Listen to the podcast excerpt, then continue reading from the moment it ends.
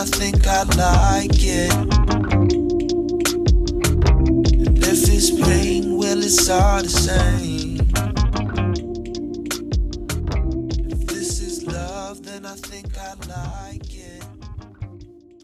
Hey, everybody, welcome to the 440 Guitar Podcast. I am your host, Jerrell. Thank you so much for tuning up.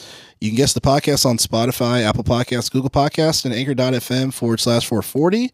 Uh, be sure to follow the podcast as well on Instagram at the 440 Guitar Podcast to get updates on the episodes coming out. And also, uh, if you have any questions, if you know of an artist that I can speak to, be sure to send me an email at the 440podcast at gmail.com. You can send me a direct message on Instagram, or you can even leave me a voicemail going to anchor.fm forward slash 440. Leave me a voicemail. I would appreciate that if you'd like to. I was able to speak to a great artist uh, that way as well.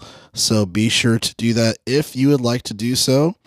Uh, today, I am very excited to speak to this artist. One is because it's it, this is a good friend of mine that I've known for almost 20 years now, um, which makes me feel very old. But I've had the pleasure of uh, knowing him and seeing him get involved musically and to take a, a very important musical journey that um, I'm really excited to, to dive into. Um, and uh, recently was able to run into him uh, when I was uh, going into a music session in LA, and lo and behold, we were in the same same space, and uh, definitely um, was a very beautiful moment. And uh, excited to speak to to this artist, multi talented, has some albums out, and looking forward to speak to him. 440 Guitar Podcast. How do what, what's your what's your uh what your artist uh artist name? Uh, let's see. Uh, Space Monk. You can find me as Yared. Yeah. And uh, coming up, we might be trying a new one too. Someone's got to stop me.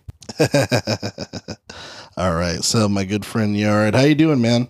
I'm doing pretty good, man. It's great to see you. Yeah, it's great to see you as well. I uh, definitely um, thank you for taking the time to do this as well. You know, I think it's just a great opportunity to not only just kind of share your uh, your thought process on a lot of this, a lot of this stuff, but also, um, you know, I guess just kind of digging more into just musically and and how I know we were at one point in time we were kind of learning the the instrument around the same time and kind of taking stuff and you know seeing our friends play like Brian Guthrie. Pretty crazy. You know or he was on uh he was on an episode on this podcast uh on transitions too because he played bass for me on that but I just remember at one point where just like we won we're like God that guy Brian plays great like you know and then we're like well just all learning you know learn you know started learning and um really cool experience there so um one thing I tend to ask all of uh, my artists here on the 440 Guitar Podcast, uh, big fan of, of, origin stories, how people get to where they are today. Uh, so let's dive into it because I know we'll have a good conversation here. But tell me about your, um, talk to me about your earliest memories in music. Sure. Um, the earliest memory of music that I can go back to was really it was a moment. It wasn't.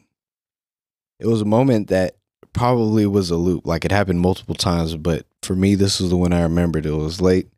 Um, the living room was open. My dad was probably on his computer, and I'd have this tape of. Uh, I didn't know his name at the time. I was like three, maybe four. Oh wow! I did. I wasn't in school yet. It was uh, this artist Youssou N'Dour. Um, and I'd ask my parents, "You know what he's saying?" I'm like, they'd be like, "No, there's lots of languages in Africa," and I'm like, "Okay." but it would be him performing live, and uh, it was one of those tapes back in the day. If you recorded a performance, you'd have a tape yeah. with multiple stuff on it. Mm. So like I'd have to fast forward through the bits that had nothing to do with the performance till I got to it. So once I'd find it, I'd have my plastic drum and I just bang on it, and uh, yeah, that was it. Nice, nice. Wow. So as far as like growing up, when it came to music, did your did your parents listen to to music on the regular in the house? Yeah, especially my dad. He'd have his records or his CDs or music that he'd be playing from around the world and through time. Um, my mom did too. You know, I was with her a lot during the day, so we'd be listening to like 94.7 The Wave. Ah, yes. if you know what that is, smooth jazz and like some R&B from the 90s and 80s. Yeah. Um, lots of uh, Kenny G covers of Boyz II Men song. And that was like KOST 103.5. So that would be like a lot of like smoother, like um, R&B, like relaxing music. Um, so a lot of that played a role in the music that I love because I had a, a broad range in music taste um, because of them um, in my earlier years. Okay. Nice. Nice.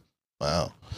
Yeah, I remember 90 the 94.7 the wave that's my dad's favorite station and and we would always my my parent my mom and my brother and I we'd always like first roll our eyes like oh my god this again. Yeah. Because by the time we were in middle school, so like by like two, the year 2000, they would they had already played every new song they were ever gonna play. right. like, no new Let's do it again, yeah. Yeah, all right, guys, we're doing it again. Same time. It was almost like a, you know, let me not say that, but, um, but uh, you know, my dad he would play like music from the 70s, like Curtis Mayfield, uh, nice. uh, Barry White was another one, Earth, Wind and Fire, um, and you know, music from around the world, like Indian music. I couldn't tell you who they were. Like, Yeah. That's why I, why I listened to Youssou N'Dour. Mm. Um, even though my parents both loved them, but my dad had uh, a taste for for music. Did he have a did he have like a vinyl collection?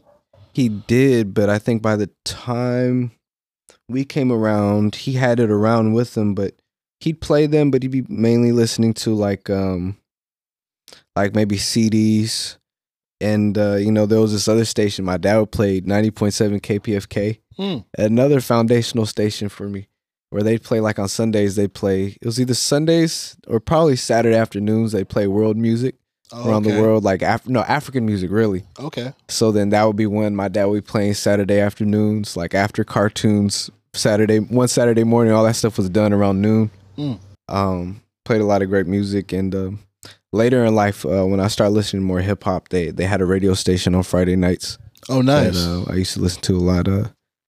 Mm, forgot the name, but um, that was a big one. I know you were a big musical influence for me too. yeah. Yeah, you Yeah. had a lot of music that you introduced me to. Man, that's funny. Yeah, because I, I just it's weird because the first I, I was talking about this earlier in my um, it was like episode twenty six where like Dominic interviewed myself, but I remember the first album I bought was Trapt, that rock band. Okay. I bought it from Walmart. And because I used to steal my brother's CDs a bunch, he would have like the you know Musiq Soulchild. I just was saying, so that's how I, that's how I found out about that album first time Yeah, you know, and a bunch of other R and B stuff. And I was just like, and I'd be like, get your own music, you know, you know, the, the, the siblings, you know, stuff is. So I ended up, uh, I bought the Trapt album first time, and then the second thing was Rush of Blood to the Head, oh incredible. Coldplay, and then it just went back down. But yeah, it's weird because like. I find it really interesting when it comes to like music being played in the house because I feel like for my family we didn't really do that that much, but like me and my brother we would make it a point to do it because one we we would live in like the same fucking room. We'd have two beds, you know, bunk bed that put together, you know, and the and the radio was at the end of the middle of the room, right? So we would listen to, you know, uh listen to 991 KGGI and Right. record stuff off tapes and stuff like that and um and then like if we had to wash dishes or some nonsense, you know what I mean, before my parents get home, like we would blunt music. So I remember a few times when I was over at your place, like in high school days. But I remember when I got my MP3 player, that's when you'd be coming through to school with CDs that I could burn onto my MP3 player. yeah. Must have been yours, your Yeah. your brothers. yeah. That's where I was listening to Jimi Hendrix, oh nice. all the Boyz II Men. I'm sure Musiq Soulchild, just like so much music was introduced. Because, ladies and gentlemen, listening to this, we didn't have Spotify. We had to like exactly. that was a revolution when crate I could digging. buy. That was the last. Right. We'd find the shit and play it. Was- we didn't have it. You know? It didn't exist. And you know, and if you wanted music, you really had to community wise like communicate with people and see what you were into and like trade CDs and stuff. yeah. But um, you know, one musical influence since you mentioned your sibling, I'd be a fool if I got forgot my sister. Cause that was the X one hundred three point nine influence. okay. Talking about Blink one eighty two, oh, uh, Offspring, Classic even, classic but stuff. Foo Fighters, like all that alternative rock stuff, like um, P- Smashing Pumpkins, like that was where that came from. Nice. It's funny how, how siblings can influence you that way.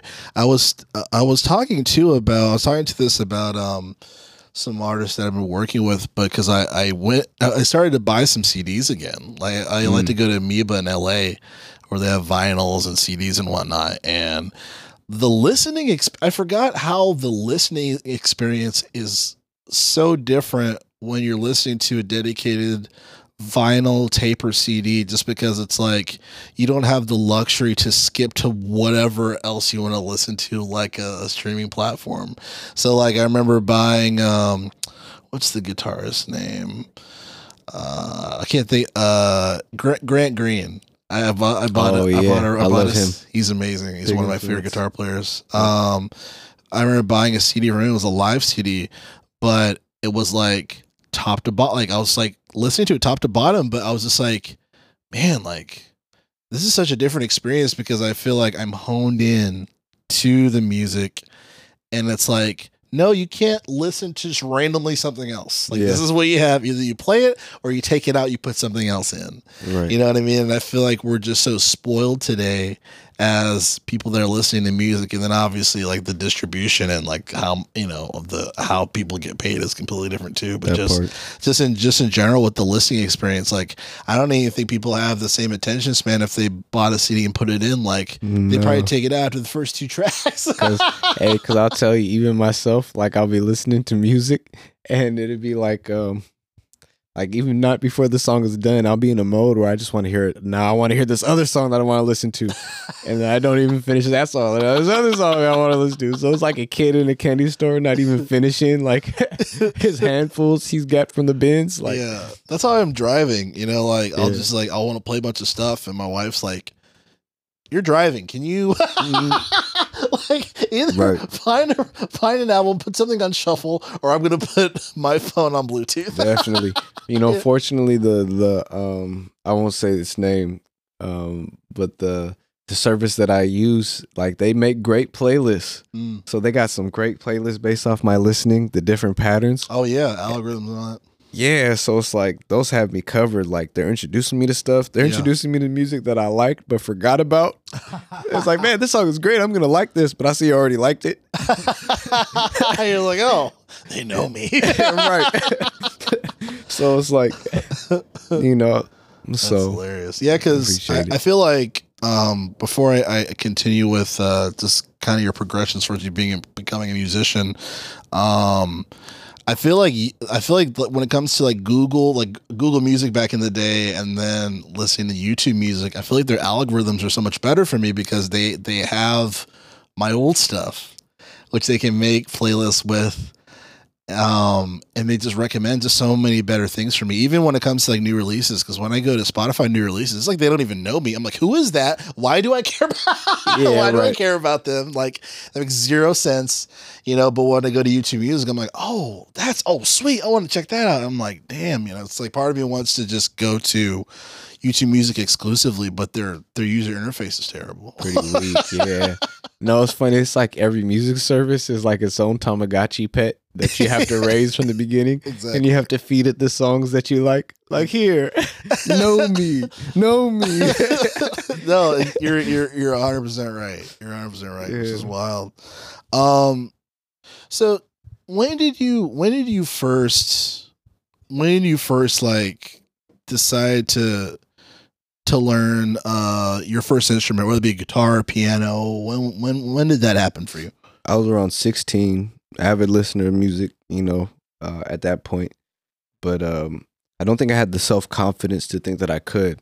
So the first time I put a guitar in my hand and just strummed around with it uh, from for my origin story, it was for a, a relay for life, 24 hours on the track where you walk around it and Oh, raise money for cancer research. So it was at Redlands, Redlands East Valley High School. It was either morning, night, I don't remember, but Brian Guthrie Yeah. had his guitar Okay. Um, essentially my guitar hero. And he like started playing. So I picked up the guitar and I started, you know, messing around. And then one of the ladies that worked at the career center from one of the clubs, I forgot I was a part of Compact or something like that. She walked around and I said, Oh, yeah. She said, Oh, you play? And I'm like, Oh, yeah, I can play. And then in my mind, it was like, well, you know, I was like, I was just playing around. But then when I actually didn't play, she was disappointed. Oh, And then in my mind, I'm like, she actually thought I could play. And that flipped a switch in my head. okay, But then I put the guitar down, didn't think about it. A month later, my my buddy Steve, Steve, uh, I don't know if you remember him, Steve Reese from high school. yeah, He pulled up. He was gonna bring his bootleg copy of King Kong, and his and his uh, modded Xbox, and then it was gonna be fun. yeah. And then he said he started playing guitar. He said he was gonna bring it over, and I said, no, man, just leave it. Just bring King Kong and the Xbox. we don't need you distracted. Just bring. The, you said you're gonna bring it. the essentials. he brought it anyway. He started teaching me some chords, and Mm. then I was like kind of hooked. Didn't even pay attention to King Kong. yeah. It was the Peter Jackson one when it just Mm. came out. So Oh, okay, yeah. okay. So um, my dad saw how into it I was, and I was playing through the the calluses. Like I was just so amped up on it. Wow. He saw I was into something other than video games, which up until that point was like my primary obsession outside of music. Um, so he got me a guitar that night, which is out of character, you know, because you know for anything like we don't have the money for it. We don't have the money for it. So he got me a guitar that night. I was very peculiar Wow. but he has seen that it was something other than video games, so he saw that as an opportunity to pounce. Maybe he thought if I Oh, lost the fire, I'd be back to video games. so I just kept practicing and, and I just was obsessed. And then, you know, grades dropped a little bit. Like I remember one time I was going into a, a math test yeah. uh, and, uh, and then it was lunchtime and I'm sitting there right before lunch ends. I'm going into math and you would ask me like, eh, how are you feeling about your test? And I'm like, I'm fucked. I just knew it. Yeah.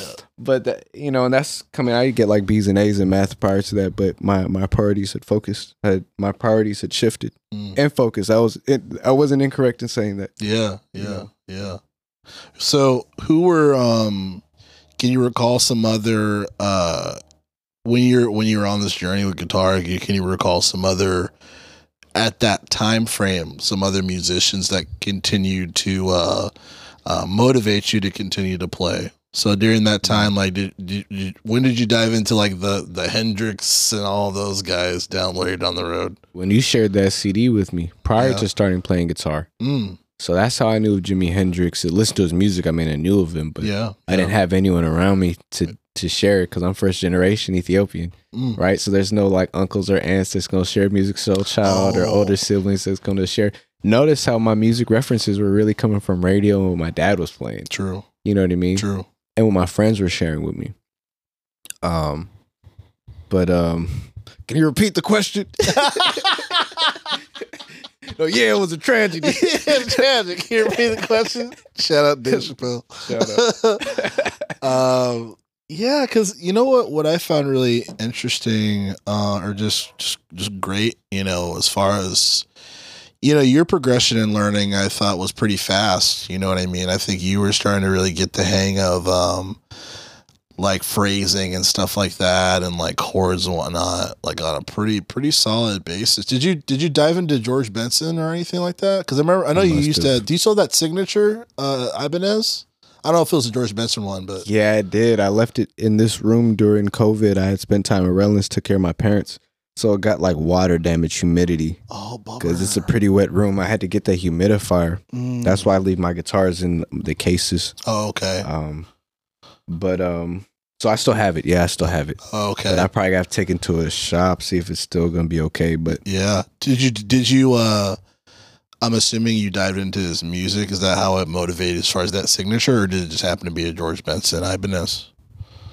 Is it George? No, I don't think it was. Was not? Oh, okay. For some reason for some reason yeah. I, I thought um you dived into Oh. the rabbit hole George Benson like I did during that time because when you started diving into jazz, I feel like you dived into jazz a lot earlier than like the average guitar player that usually like the the the arc is like punk, rock, blues, and then it goes to jazz. I skipped a lot of things. You know, I learned know. the songs that I like. That's how my friend Steve. That's how he learned. Okay. So he was teaching me songs like I was learning Metallica. yeah. checking out guitar solos. I was punching way above my weight class.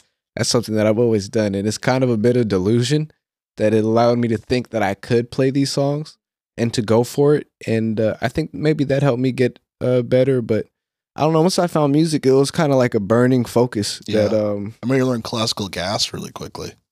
Yeah, I Remember when you learned that? I was like, oh shit. yeah. You know, I'm not gonna lie, man. That was. I'm only saying this for the podcast. I don't mean to flex, but I was like three months in. I wasn't playing it clean, obviously, but like I was just. I'm telling you, when I, I say I had this burning, like this burningness to like get better, like Yeah. to just play and just like it was like you know I didn't really have anything to focus my energy into that was creative or creating. Video games, you can focus your energy and attention into it, but you're not creating. You're inputting, but not really outputting anything. Yeah. I still play video games for inspiration, just enjoyment. So I'm not dissing, but Yeah. when I finally had an opportunity to put energy in, get something out, and then see how I put in more energy and I get more out, then it becomes this feedback loop. And then it wasn't until I started talking to this one girl I was into after graduation Hmm. that my guitar fell off for like a few months. Oh, okay. So I started to see how um That's the main weapon right there, man. You know, unless she played too, they're like, oh, fuck. should have focused me if maybe focused me more but then i started to talk to her and then we started hanging out then i started to like not care about right, right. It's like you going away a little bit.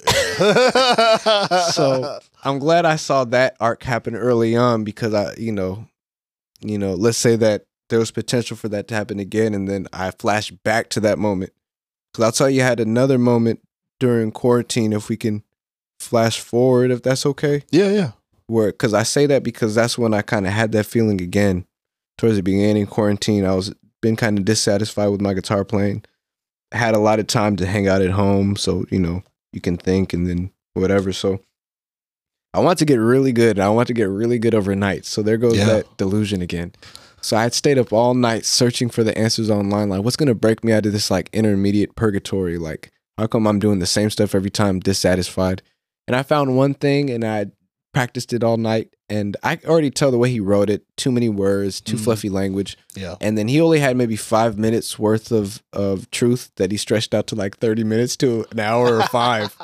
but I got that that piece of it.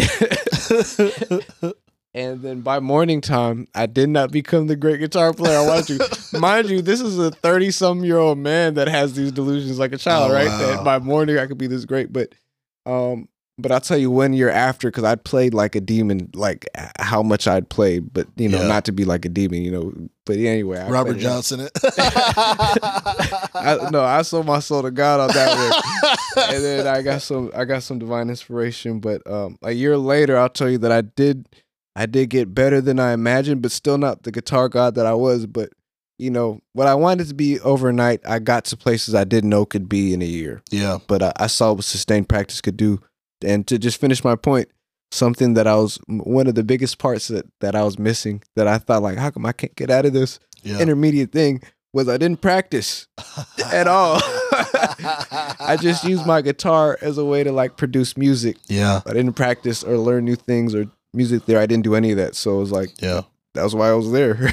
That's a, that's a that's interesting that you you mentioned that because I remember having these constant hurdles too, as far as like, I feel like a lot of it for me was like when you're learning when you're learning your um yourself, you know, you don't have the instruction of like, okay, what's the next lesson or unit that would that will create a whole different advanced concept that I can learn. It's like you kind of just like figure it out. You know what I mean? So Mhm. like yeah, like I pra- like you know the the practice thing definitely I think it was something for me too. And then also was like practice what? What do I practice first? What's the next step? And then like I'll get bored when I start practicing one thing.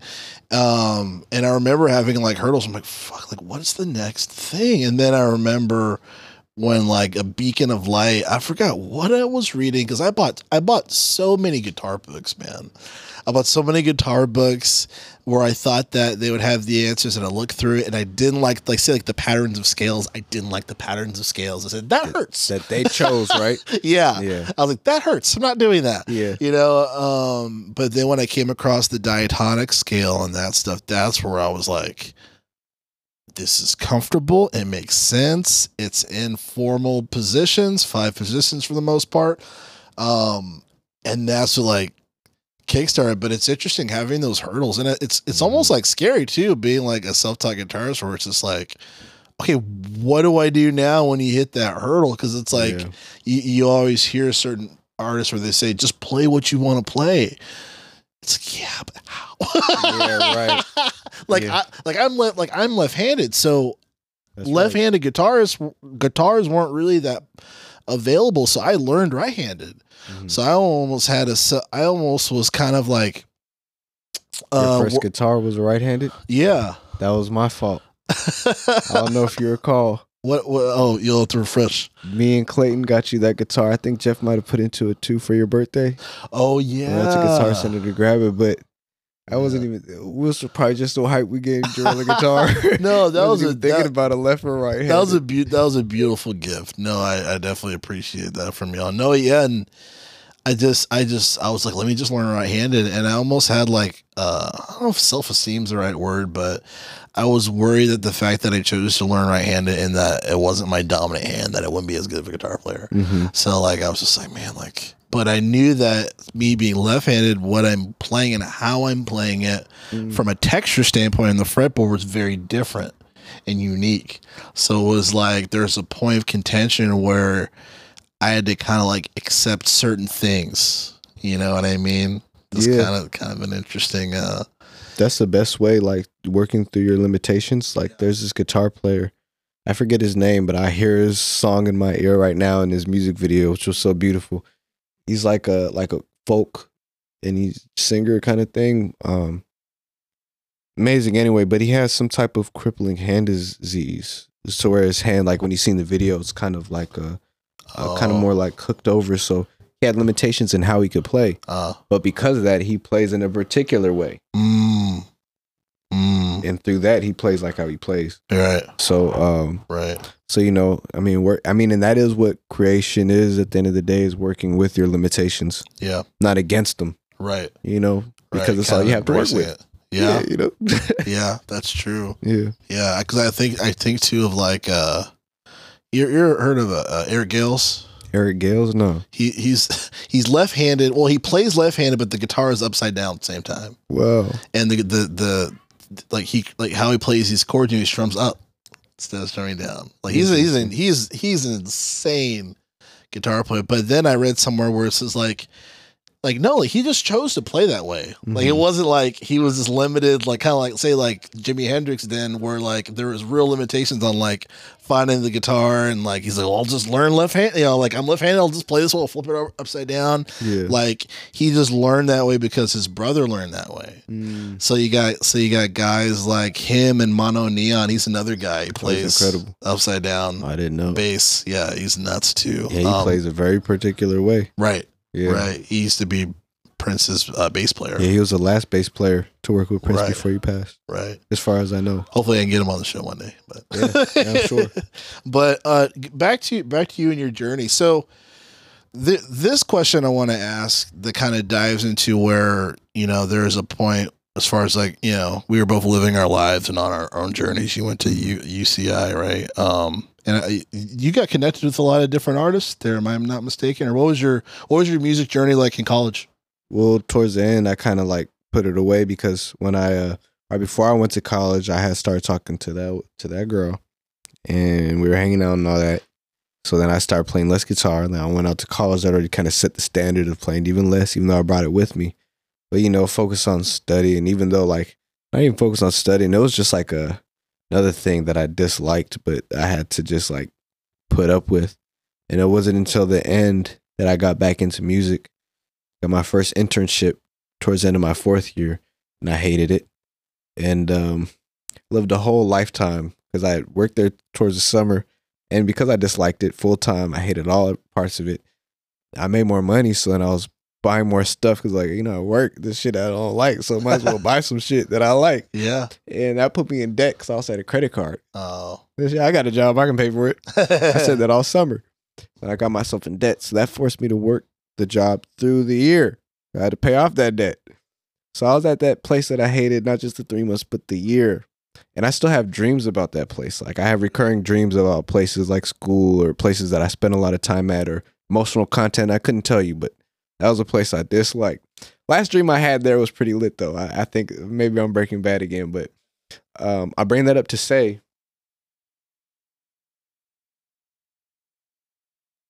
Why did I bring up the question again was? Oh, just what your what your experience with music uh in college. Right. So that's why. So after I was done with that, I realized. thank you. I realized that I had to get back to what I wanted to do, something different. I was either going to be like stand up comedy, making sketches. I had to like do something different because I did not want that to be my life. Um, by chance, I was back at the house in Redlands. My sister was there too. Must have been a holiday. I had a drum set set up, one that I bought from you a few years prior, like a first act drum set. You sold it to me for like 60 bucks. So I set up in my room and I was going at it. And then I decided to make a fake album. And then so I was rapping while I was playing drums and it was just just being dumb and silly. So made it. My sister was there with me. I guess she made it too. I'm pretty sure she was in there hitting some type of drums or something. Put guitar, sang on it. And then again, I released it. And then my classmates in school, they're like kind of disappointed I didn't take it more seriously. Mm. So I was like, oh, y'all thought I could do this? so again, it was just like having to get past this uh, fear mentality or me telling myself no or not believing that I could do this and having to see that their dis- their their disappointment meant that they had expectations of it being something. So then from then on I got bit by the bug again and I was that's all I wanted to do was make music. Didn't want to do nothing else. Started finding like-minded people at school. Again, very delusional about where it could be, where I was trying to go. I was trying to build a brand and learn how to make music at the same time, which I see the follies in it, you know. Um, you know, wanted to be an identity or like a person making music that releases music when really I could have been honing my craft. But I'm not mad at the path that I took. It maybe took a, lo- a little bit longer, but um, uh, so that that was that. Uh, you know, learning how to kind of work with people, kind of brand stuff, release stuff was a big part of it. And like I said, I didn't practice guitar like that. You know, I was learning keys. I was learning how to. I was just really experimenting in all types of ways. As I look at it now, it's like a kid playtime, but I took it very seriously, with the utmost of seriousness. Um, but you know, through that journey over the five, six years until I started making music that now I might say is a little bit tighter, but I would be learning how to play keys, and on that, I'd be making a project at the same time. And then as I'm learning stuff, then I'm then I'm putting it on there. Guitar, I might be learning stuff, putting it on there learning how to like sing a little bit better, put on there. But um, it's all been a, process. It's all been a, a, a, long process. I think um, that was like a decision I made in 2012 was to start making music after I did that project with my sister. Maybe actually the summer of 2011. And here we are, 2023. So it's been a long arc, and I and I think, you know, not to get too far ahead into the timeline, um, everything is starting to make a little bit more sense. Yeah. Yeah. Interesting because I was gonna say too, um, your your uh, music on uh, SoundCloud. I mean, you got a pretty decent, pretty decent following and pretty some pretty solid numbers. You know what I mean? Like that's really cool stuff. Thank you, man. That I've seen, you know, and um, that was something that kind of messed up my musical progression too. At the same time, really? Also, yeah, because um, I was just talking about the other day because I was listening to Maxwell's latest project, not the latest, but Black Summer's Night, the first one he put out. Oh yeah, some great drumming in there because lately I've been trying to get better at drumming. Um, there's more delusion in that story again. Maybe I'll, I'll tell it. I think that's the recurring cycle of me doing new things. It begins with visions of grandeur and then humbling and then actually going through the process. But um, so I was listening to that. But anyway, I, did a couple remixes off of uh, Maxwell. First one I did, it was very authentic how I did it. I was like in the on the way to work and I was in a vibe of making music. I was making music in my car. I have moments of creative enlightenment, we'll say, where I'm making music everywhere and it's feeling natural, and other moments of like creative dearth where there's nothing. And sometimes that affects me negatively, and other times I'm just living life and I don't care. But um, anyway, I made these uh, a remix. I put it up, did great numbers. I'm like, man, this is great. Now someone will get more of these numbers. It was like a drug. So then it was like, okay, so now I'm making more remixes, trying to make something in the same vein. Oh, it's not hitting like that one did oh man, I got this blog's not posting or this person's not reposting it. So just really like getting in my own way of instead of just embracing the naturalness of how that happened, right? Trying to recreate it or now like trying to, you know, it not just led it, not, not letting it drive you musically, or it's just letting things be how they are. You know, I really value my derailments inside of my music art because it because I it, it, makes you value the way, and I think that's always you got to derail and get back on. Yeah, for a reason you, you derail until you learn something then you get back on and now maybe your path is a little bit stronger or at the very least you're back on the path but that was one of my many derailments i can yeah. firmly say like you know but um but a great lesson to learn nonetheless but I think that it, I mean I really feel that that is a I think th- that is a lesson in musicianship that tends to happen quite often. You know, like I think of uh, like John Coltrane, for example, where he was on heroin and Dizzy Gillespie fired him from the from the group, and I think that was before him coming back to make a Love Supreme, Mhm. which is like one of the greatest jazz albums of all time. You know what I'm saying? So like, I think the story. I think there's so many stories of derailment. You know, and kind of coming back. I think is it's uh, it's it's almost like a crucial experience to take in. You know what I mean? know, you know, narratively speaking, um, um, I think uh, you know it. It kind of feels like the hero's journey Yeah, to a bit. You kind of have to leave home, go on this. job. I don't know it beat by beat, but just a general idea of it, and you know, coming back home after you year. like Unforgiven. Like oh, that's one of the examples I think of. Clint, Mm. Clint Eastwood's Unforgiven. Where I got to see that one. Yeah, yeah. I know that story is. I think exactly what you're saying. Example Okay. of what you're saying. Yeah, Yeah. have to watch it. What did he do? He had to kill somebody or something. Yeah, he had, yeah, It's like- I'm to, no, he had to get even, Jack. Yeah, yeah. That's exactly what I went through. Yeah, No. yeah. He had to get. He had to see down and out. true. Had to had to get his strength back and come back and take down some dudes.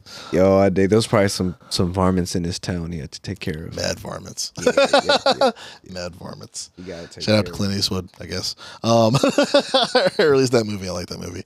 Um, so I, I was curious to talk about. Um, you talked about just your your. You know, obviously, I share the same sentiment too. Your, um, how passionate you are about Prince. It. You know what I mean? And um, I feel like he holds a special place in our heart, especially being musicians and seeing how the extent of his musicianship and, and everything, which is like the highest level you can think of, you know what I mean? Right. But I know you were talking about just kind of like the way that he makes music kind of like resonated with you. I was curious just to kind of pick your thoughts on on how just like what you appreciated from because I know you read his Mm. bi- biography, right? I didn't. currently reading it. Yeah, yeah. You know, I'm kind of like um I'm not like a Prince aficionado. I'm I'm very enthusiastic and diving into the spirit Yeah. Prince. Um and uh and I and I go through that with different artists, but this is the the one where the rabbit hole doesn't seem to end. Mm. Like sometimes you I, I I might go through that with some artists that are still amazing and I still love, but you reach kind of like a rock bottom. Um um, so to speak, or um, but with Prince, it's almost like the it it almost grows, the mystery grows. So it's just like um, you know, not just like uh, the music he made, but the person that he was, Mm. and just how he perceived life, and just how he you know he moved through it.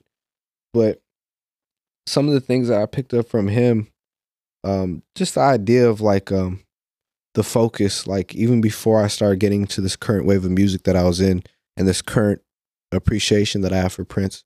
Previously, I still like like listen to interviews. Like uh, her name is Susie Rogers, his uh engineer from his earlier days at uh, Sunset Sound or some recording studio, and she'd say that he'd be locked in, like not just locked in to make a song from beginning to end, but also like he'd be doing like that what two and a half hour sound check. Like I was watching the sound check recently, then at the end of this hour and a half sound check, he's like, "All right, let's do it again," and then then the recording ends. so he's doing that. I'm hearing he's doing that one, two, three times, and then he's and then he's doing the show, and then going to the studio all night making a song Mm. from beginning to end, and then moving on to the next city, just moving on. yeah, So it's like a the idea of that type of energy. That's like a higher octane energy. Um, his deep devotion to God, um, um, which I probably won't get too much into, but just seeing that through my own frame of reference, um, his creative spark. Really uh, going back to that, having that energy in your back, that battery pack. Like I feel like that's something different. That's some type of different kind of divine energy that I'm that I appreciate. So it's like so in this latest run of music that I've been, it's like, you know, like I've been like, you know, sitting there mm, like I'm just trying to make songs from beginning to end. Um and I've been there before, but I haven't really been doing that for a couple of years. You know, during the pandemic, I had focused so much on guitar and my ability to play that. I had said to myself, I'm done with recorded music. I just want to do that. If you want to hear some of these songs, like you can only hear it performed, maybe a bit delusional. I don't know. At the very least, dramatic. Um, so this was, a, and I had was working on music with um, with uh, my uh, my buddy Waju. We're still working on a project, but that kind of brought me back into making songs. Shout out to Waju. He's a really good uh, MC. Amazing rapper, producer, and not just producer of beats, but like I call him Quincy Juice Oh, because he's like getting people together. He's got the contacts, getting bands together, making music happen. nice. Not putting his hand on an instrument. So he started to pick up guitar type stuff. So Yeah. but uh so we were working on music still are but that kind of opened me up to making music again and and i started softening up to to recording music but um you know just um continuing to develop my own world um you know it was great like listening reading prince's book um um even just uh recognizing that there's parts of the internal world that's like just for you you know, sometimes I have a habit of wanting to share stuff for the sake of sharing stuff, maybe so people can like, I don't know, but like some stuff is just for you. Yeah. And then I think that adds to the person's mystery. Like sometimes you can see in his smile, like he reminds me of the wise man that knows something that he's not telling, Uh, but he's at peace with that. Like he's not like, because a lot of people they speak, they say a lot of stuff because they want the attention, especially when it comes to spiritual concepts or this or that. They want people to know that they have spiritual something.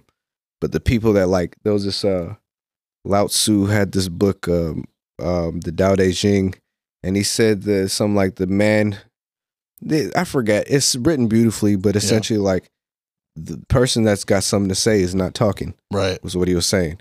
I might have said it better. I might write my own Tao Te Ching. Y'all, step aside. Let me do this. Let me do bar. um, but um, so like, so that had so he had he had a presence about him, man. Yeah. Even watching his performances, like there was some untold parts about him, and that's how it should be kept, even yeah. you know. And I don't know, there's something special, and and it even goes beyond the music. Yeah. Um, and I, you know, I don't know, I could probably go on, Very but cool. so Um, let me ask you about uh, what's some of your favorite music that you've made that's available for people to listen to? Because I know you did quadrants, you know, a while back. Oh, yeah. Remember great lessons that? that I've learned in that one. Yeah. different time I was really learning how to sing and write music because before that I was doing mainly beats and remixes Mm. and um so like everything is always a progression but uh the one that I would say is my favorite Yeah. is a God Slam It Okay. uh, uh, you know God damn it was like my dad's favorite word it was almost funny to me I think I, rem- I think I remember that a little bit. When I was Yeah. yeah so sometimes it was a bit cheeky. I was in my cheekier phase, but my favorite part about that project was just the energy behind it. Like I was like, like I was like staying up all night, not getting sleep. I felt like I had energy packed behind my back. Like I felt like there was something good there. Some type of crossroads of what I was up to leading up to that, interactions in life, where I was up and things just lined up in a beautiful way. Some stuff I could control, some stuff I didn't. But sometimes you look back at back at good moments and try to break them down and see what they were, see see if it could be replicated. But um, so I, I was just feeling really inspired, yeah. and um, and I had a lot of energy to to make it, and um, you know, some some really good influences on it. Um, you know, it went to places I didn't imagine, and it found pockets where people really liked it. But it's got some like uh some smooth, it got some jazz in there, kind of smooth sound. Like uh, while I was making it, I was like one of the songs in particular inspired by um by a particular psychedelic I won't go into, but the name of the song, uh, what was it called? DMT, DMT, but T E A. Like Oh, I think that's what I called it. So I guess I'm gonna go into it. But anyway, um, it was a trip, and when I was making the song, I wasn't off it. It was it was months after the fact, but uh, while I was making the song, I was like, man, orcas, of course. This idea to put orcas in the background, Yeah. and um, when I had the idea, it was like, duh. For some reason, it just felt like, of course, orcas. Of course.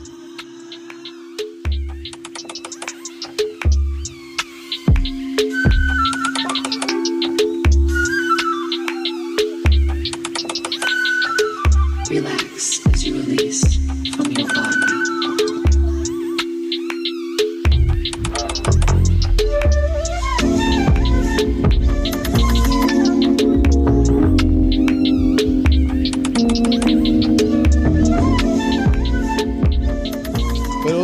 just I was just doing things differently. It was just a fun time, you know. I was watching movies like uh, like I was watching Inception a lot, you know.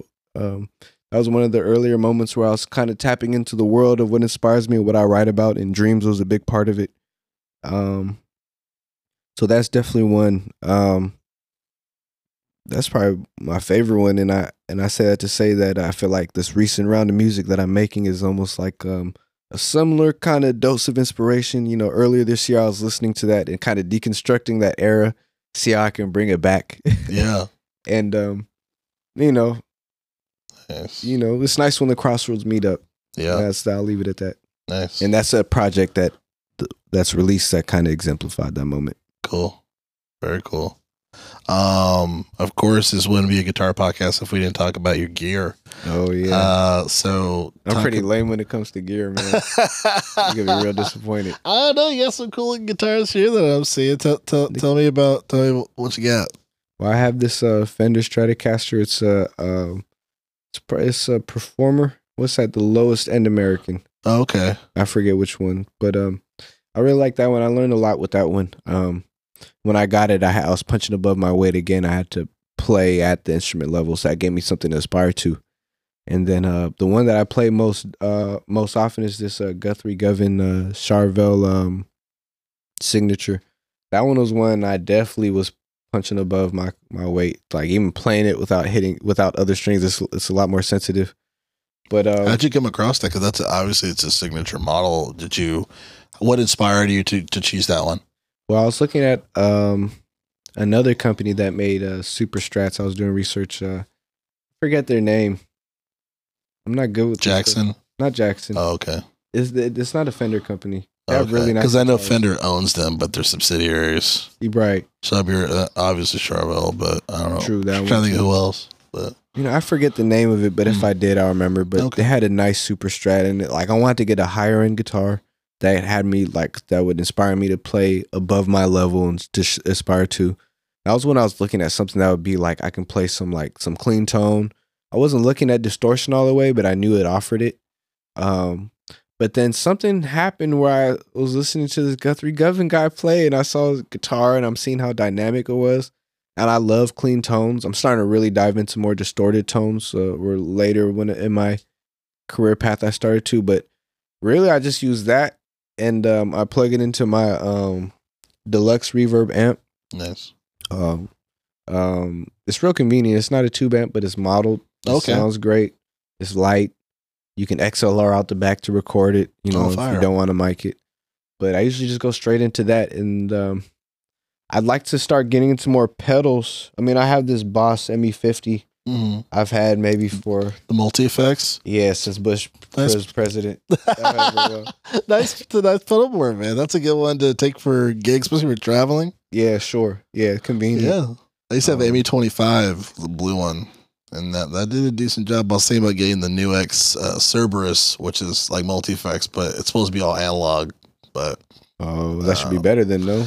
in theory, in theory, I just is my my issue with I, I like how your amp is it, it's solid state, but it's not like it's not like a line six where it's like oh all your settings are lost, or if you move a knob, all your settings are gone and you have to reconfigure. it. That's why like I always hated that because I feel like when you're playing live, it's just not reliable. Yeah. So that's why I always go back to analog. Let me just stomp on the damn effects that I want to use. and they're honestly always better. Like I usually don't like the amp effects.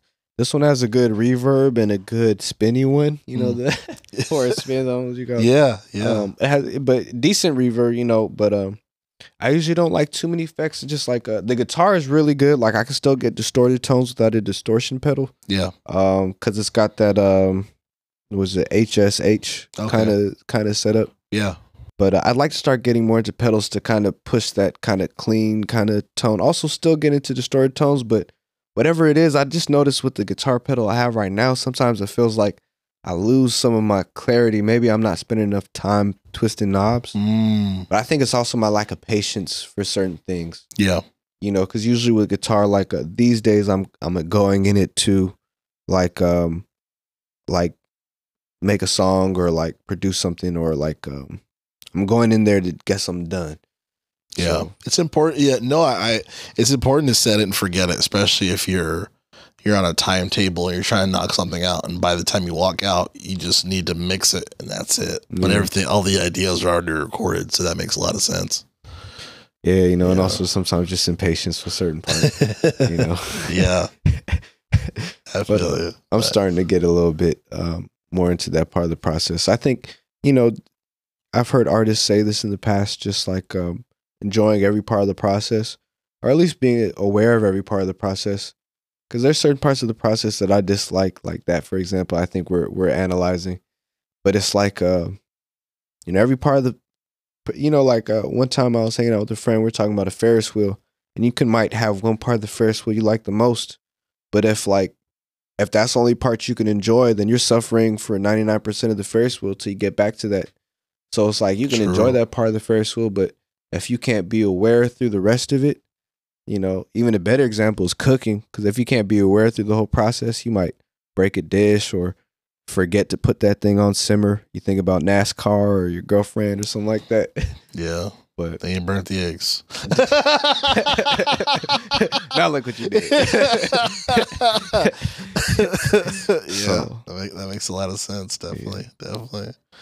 Cool, man. Well, one of the last things I guess I wanted to ask you is, um, do you know when the next piece of music is coming out that people can look forward to, and maybe how to look f- and how to look for your music to plug your shit? Oh, you can find me on uh, Instagram. Will probably be the best place. Um, Space Monk Ultra, Space Monk Ultra. Um, Oh, let me let, music. let me ask you this because this is just kind of dangling in front of me. What um is there is there an ideology on your your artist name? oh well, let's see. You know, that's something I'm still working around. You know, Yared is my birth name, and you know that was named after like a seventh century monk, um, an Ethiopian monk who like made the Ethiopian like system of music and stuff. I didn't Oh. know that. I was kind of sleeping on it. Like I did, but it was it's just like the first time I was making music, I wasn't using guitar. Like I was sleeping on what was right in front of my face. So, so I started with Space Monk. Uh, well, I started with other names. Space Monk came to me just off of um, just kind of a place I was in. I kind of uh, you know how best to describe it other than uh, just open to new ideas and possibilities of who I am in the world and the universe at large. Maybe you could say. Um, so with that said, I guess I want something that along so more so that identity, but um, you know, these days that seems to be kind of like my unspoken kind of part of self, which might be more of the production side. And but um, one name I think I might go with next might be Red Like the Color. I'm Mhm. thinking about it. Yeah. It sounds kind of nice. That's what I tell Starbucks, and seems to be pretty easy Yeah. or just red or uh, you know you know you know i was also experimenting with fake bands Mm. and just being like a single identity but like having like you know uh, personas underneath you know yeah. Madlib for example with uh, Yesterdays New Quintet Yes I, you know that's pretty much that with the name Nice. yeah so It's cool, man. Cool. Well, uh, you are my friends. oh yeah new music Oh yes, Exactly, yes, yeah. yes, yeah. So, So, um, so they can find on Instagram. Is your is your uh the best way to, to to find, Find it. Yeah, it? so Okay. find me soon, Space Monk Ultra. I'm very excited about the stuff I'm working on now. Um, you know, it's turning into an album. Um, you know, it's a nice. It's gonna be a nice experience. Some uh, stuff that um, I've never done before. Um, and it's at a level I've never done before too. I'm very excited and um, check out some stuff. And I think the first thing I'm uh, I'm gonna drop something before the end of the year. It was a song I was working on on my iPhone. Um, that I think sounds pretty good. It's a little cover medley, but that's it. Thank you for having me, Jerrell. This has been fantastic. Yeah, man. Of course, dude. Thank you for doing this. Uh, I, I've I've learned uh, I've learned uh, I've learned more about you, and I've you know been friends for almost twenty years. So Oh, I did the math. It's been like 22. really, oh shit, crazy, crazy. I feel old already. Hey, man. That's the way time flows. There you go. There you go. Well, there you have it, folks. This is Jerrell from the 440 Guitar Podcast. We'll jam again soon and have a good day.